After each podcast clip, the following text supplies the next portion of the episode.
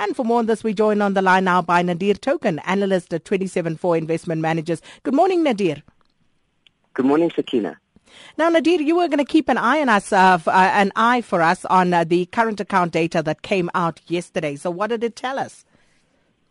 Yeah, Sakina, you know, we saw a narrowing of the current account deficit uh, registered in the fourth, in the first quarter, rather, should I say, from the uh, fourth quarter of last year. So we saw the current account data, a deficit coming in at 4.8%. So it's uh, coming marginally um, narrower than the fourth quarter of last year at 5.1% last year.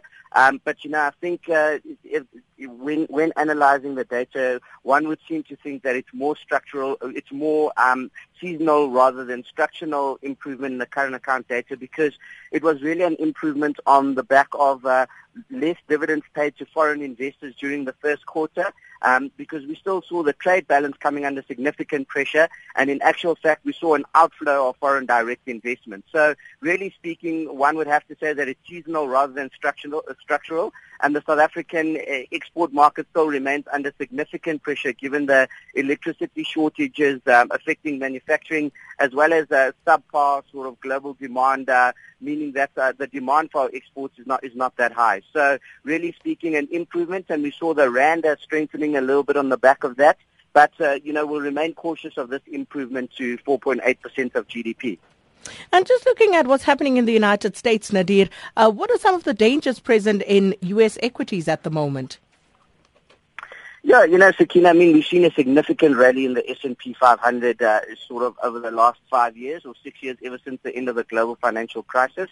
Um, you know, we're talking about a return of somewhere in the region of 320 percent um, cumulative over that period, you know, and it's really been led on the back of uh, the hopes of quantitative easing and what that will do to growth and, you know, what will that do to, to earnings for these companies. And also we've seen a lot of corporate share buybacks, you know, and we've seen uh, corporate cash piles dwindle on the, on, on the back of that. And, uh, you know, they haven't found necessarily very profitable opportunities to invest their cash rather than been buying back their own shares. So a lot of that has been driving the, um, the returns on the U.S. equity market. But we're reaching a stage where, you know, multiples have now expanded quite considerably on the back of that. We're talking about, um, you know, parts of the, the, the S&P overall trading on about 18 and a half times earnings. But, you know, the growth part of the markets um, you know, the, the, the tech stocks, the likes of Twitter, Facebook, and uh, Google, you know, those trading closer to 30 times forward earnings, you know. So it's really looking uh, expensive. And, uh, you know, at a time when the U.S. is going to be increasing interest rates and, uh,